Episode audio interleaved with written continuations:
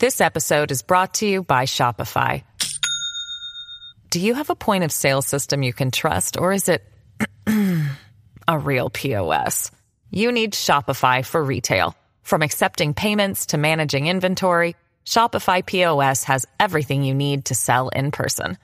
Go to shopify.com slash system, all lowercase, to take your retail business to the next level today. That's shopify.com slash system.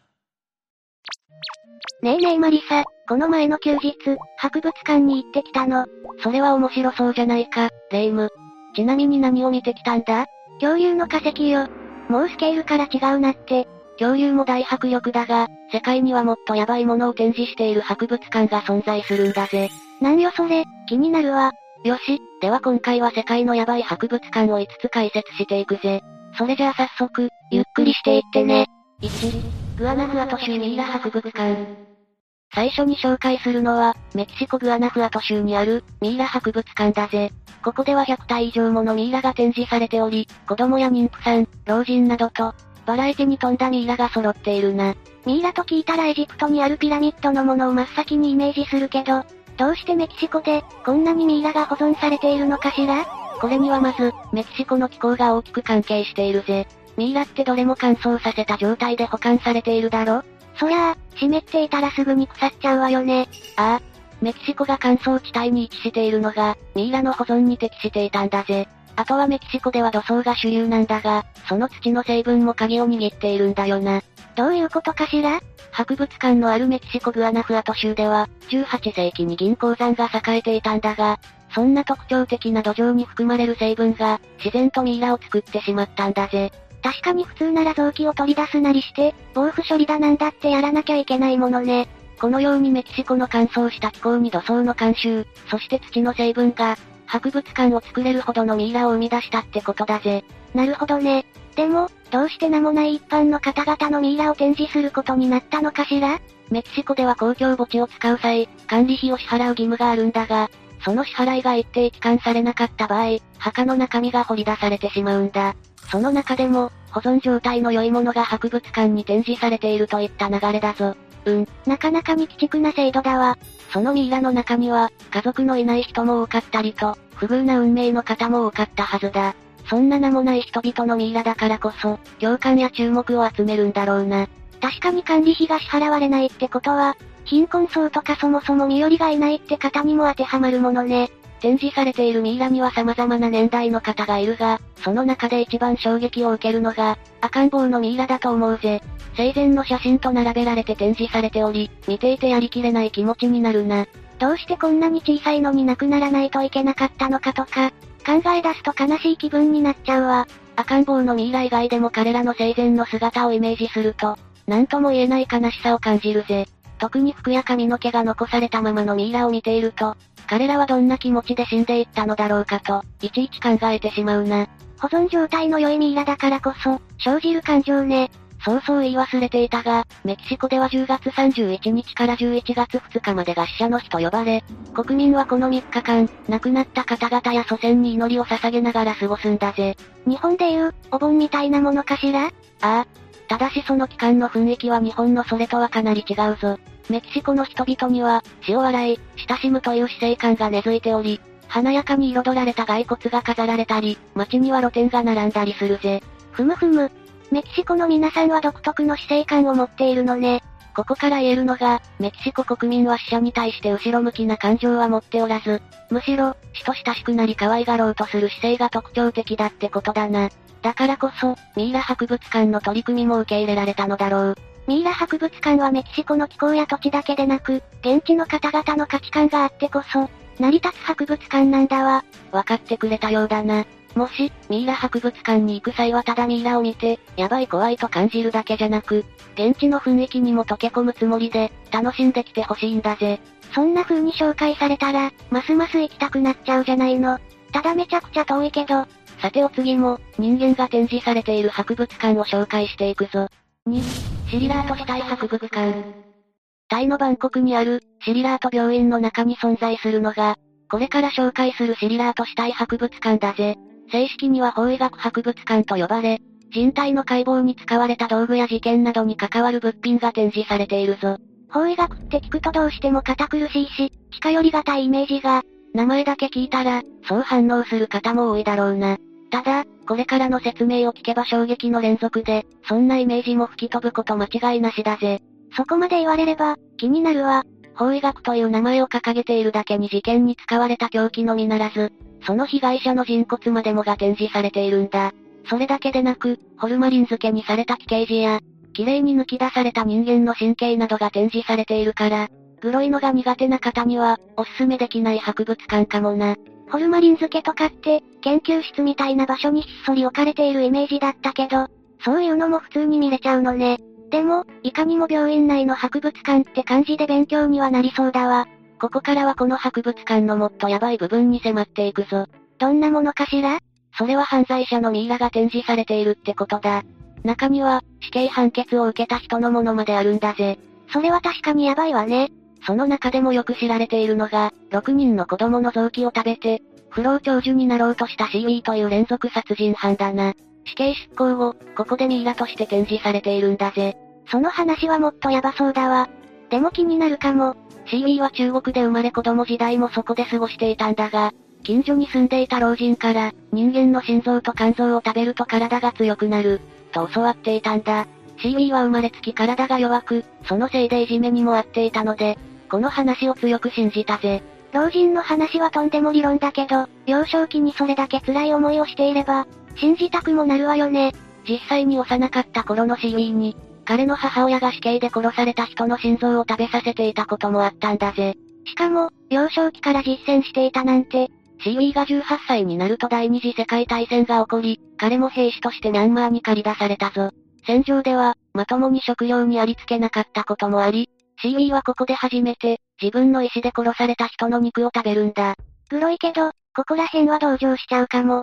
やがて戦争が終わると、CB は親類を頼って隊に移るんだが、そこでの労働環境がひどかったんだよな。限度を超えた力仕事を重ねた結果、生まれ持った虚弱体質もあり、CB はまた体調を崩してしまったぜ。どうなっちゃうのかしら？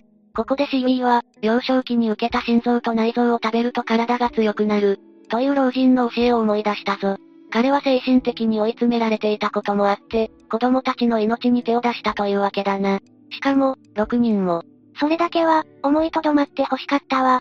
これだけ多くの子供を犠牲にしたということで、CB は死刑となり1959年に処刑されたぜ。また隊において重罪人は供養する価値なしと捉えられ、ミイラに加工して晒し物にされるんだ。CB も例に漏れず、ミイラとして展示されているよな。罪人の魂にとっては厳しいやり方かもしれないけど、被害者の気持ちを思えば間違ってもいないわよね。とまあここまでが、CB が死体博物館に展示された経緯なんだが、実は、CB が全くの無罪だった可能性も浮上しているんだぜ。なかなかにリアルなお話だったけど、どういうことなの？タイの警察は信用できないという声も多いんだよな。実際に CB は移民ゆえにタイ語が不自由でその弱みにつけ込まれ、当時の警察に濡れ衣を着せられたとの説もあるぞ。これが本当なら、CB がかわいそうでならないわ。博物館にも、CB の展示をやめてほしいという旨の署名が1万以上も集まったぜ。2019年には CB の展示が中止され、2020年には無事に仮想と供養も終わったようだな。遅かっただろうけど、CB の魂が成仏できたら、よかったわね。そしてそれだけ強烈なエピソードを持っている死体博物館、ますます行きたくなっちゃうわ。死体博物館以外にも、シリラート病院では解剖学博物館や、大医学歴史博物館など、いくつかの部門に分けられて展示がされているから、いろいろ回ってみるのも勉強になると思うぜ。あでも、やっぱりグロい展示も多いのかしら？そうだな。だが展示に関わった人たちの犠牲があるからこそ、現在の高度な医療が成り立っているわけだから、先人たちへの感謝は忘れないでほしいぞ。さて次も、人間の医学に関わる博物館を紹介していくぜ。次はどんなヤバい話が待っているのかしら ?3、グロール精神医学博物館。アメリカミズーリ州にあるグロール精神医学博物館は、かつての精神病院が、1968年にそのまま博物館になった歴史を持つ変わった施設だぞ。かつての精神医療で使われていた医療器具などが展示されている場所だな。さっきの死体博物館に比べたら心穏やかに話を聞けそうかも。確かに、現代の精神医療しか知らない霊夢には、ここが病院だった時代の風景をイメージするのは、難しいかもな。展示を見ればその認識も吹き飛ぶぜ。うう、でも確かに、心の病気への対処法なんかが浸透してきたのが、ごく最近っていう認識はあるわ。その通りだな。精神疾患に効く薬が開発されたのも、1950年代のことだから、他の分野に比べて精神医学の進歩が遅いのは明らかだぜ。でも、昔の精神医療や精神病院がどんな感じだったのかあまり想像がつかないわね。昔は精神疾患の患者がいたら、まずは拘束させるのが王道の対処法だったんだよな。その対処法を代表しているのが鎮静椅子だぜ。今の時代でも閉鎖病棟とかってワードは耳にするけど、拘束具合も今の時代とは比べ物にならないきつさだぞ。鎮静椅子には、手足を拘束するバンドや頭部を固定して視界を覆うためのフードまでついていたんだ。あ、患者がトイレで席を立たなくてもいいようにトイレもついているぜ。こんなことをされたら、ますます病んじゃうような。当時の精神病院の恐れるべき点は拘束だけじゃないぞ。この時は患者を冷水に沈めたり、嘔吐剤を与えたりといった行為も人道的と判断されていたんだ。博物館にもその際使われていた冷水タブが展示されているな。こんなの治療じゃなくて、拷問じゃないの。戦争以外で人類にこんな悲しい歴史があったなんて、信じたくないわね。その通りだな。こんな感じで展示品のインパクトもなかなか強烈なんだが、それ以上に私たちを圧倒するのが、もともと病院だった博物館の廊下に漂う異様な空気感だぜ。たまに不気味な叫び声が聞こえてくるとか来ないとか。ここで拷問に近いような処置を受けていた患者の身にもなれば、そりゃあ、恨みを残したくもなるわよ。この精神医学博物館に残されているのは、確かに人類の負の歴史だが、同時に、患者をはじめとした先人の犠牲があるからこそ、今の私たちは恵まれた医療が受けられると言えるな。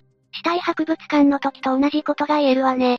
勉強にはなったけど、思いて今のお話が続いて頭がパンクしちゃうかも。それじゃあここら辺で気分を変えて、また一風変わった博物館を紹介するぜ。楽しみだわ。煉獄博物館。イタリア・ローマにある煉獄博物館は20世紀に建てられた教会の中にある小部屋の展示室になっているぞ。ちなみに煉獄とはカトリックにおいて、天国に行く前に火によって罪を浄化する場所であり、それにまつわる展示品が置かれているな。煉獄って聞くと、某人気アニメを思い出しちゃうんだけど、名前からしても親しみやすいと思ってこの博物館を取り上げてみたんだが、もっと聞いてみたいか？そりゃあ気になるわよ。この博物館には焼けたて型の押し付けられた本など、ちょっと、ゾッとするものが展示されているな。焼けたて型？どういうことなのかしら？このパートの冒頭で、煉獄とは火によって罪を浄化する場所、と説明したのを覚えているか？ま、まさか火で焼かれたとか、全身が丸焦げというわけではないが、そうなるぜ。ここに残されているのは、数々の聖職者たちの焼かれた手形だ。想像するだけで痛々しいわ。焼かれた手形は本だけでなく、木のテーブルにシャツの袖、エプロンなど、あらゆる物品に残されているな。痛みよりも信仰心が勝っていたということなのかしら。ここでとある信心深い一人の人物、シスターマリアが残した、指の後のエピソードについて紹介するぞ。彼女は生前、結核高熱咳喘息に苦しんでいたそうだ。それは、かなりしんどそう。そしてシスターマリアはこの苦しみにも歌えなくてもいいように死ぬことを願ったぜ。そしてある日の朝に、聖なる死を遂げたんだ。このまま安らかに天国へ行ければいいけど、ところが、シスターマリアが聖なる死を遂げたはずの夜、彼女は貧しい修道女の姿で教会に現れ、自分が天国に行くには、忍耐が欠けていた。その罪を償うために煉獄にいるのだ。と語ったんだぜ。いや、そんなの罪にならないわよ。そうは言っても、シスターマリアは信心深かった聖職者だ。彼女はそこにいたシスターマルガレッテに祈ることを頼み、自らが来たことの証拠に、枕の上に人差し指の跡を残し、再び来ることを約束したぜ。シスターマリアは最後の最後まで、信仰心を大切にしていたのね。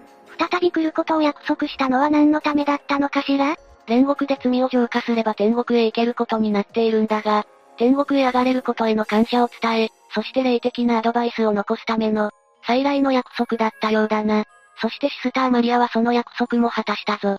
こういう感じのストーリーが、他の展示品にも残されていると考えると、ここも十分にヤバい博物館よね。ああ。現代、特に、無宗教の人が大半の日本で暮らす私たちからしたら、想像もつかない生活だったのだろうと考えさせられるぜ。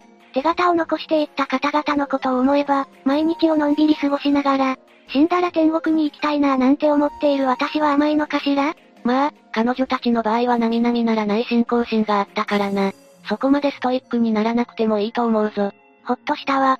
でもやっぱり天国には行きたいから、それなりの徳は積んでおきたいわね。さて、5番目は楽しい話で締めくくるぜ。5、マダム達層老人形館。最後に紹介するマダム達層老人形館は、東京お台場を含め世界24カ所にあるんだが、その発祥の地がイギリス・ロンドンとされているぞ。達層夫人という方によって開設され、数々の個性豊かな老人形たちが展示されているんだよな。ってレイム、そんなに震えてどうしたんだ？ここまでに、結構重めの話が続いてきたから、また怖い話を聞かされるんじゃないかって。そこはもう大丈夫だぜ。マダム達層老人形館は、ポジティブな意味でヤバい博物館だから、もっと気楽に聞いてくれ。そうなの？ならよかったわ。老人形は、政治家にアスリート、映画のスター、さらには学者まで、実にバラエティに富んでいるんだ。見ているだけでも楽しめると思うぜ。素敵な場所ね。こんな空間を生み出せるなんて、達層夫人を尊敬しちゃうわ。達層夫人は、1761年にフランスで生まれ、6歳から老の造形技術を学び始めるようになると、20歳前後には国王ルイ16世の美術教師として、ベルサイユ宮殿で教える側に立つようになったぞ。ふむふむ、達層夫人はまさに、芸術のために生まれてきたような方なのね。ところが1789年にフランス革命が起きると、夫人は王政側の人間と見られて、牢屋に監禁されてしまうんだ。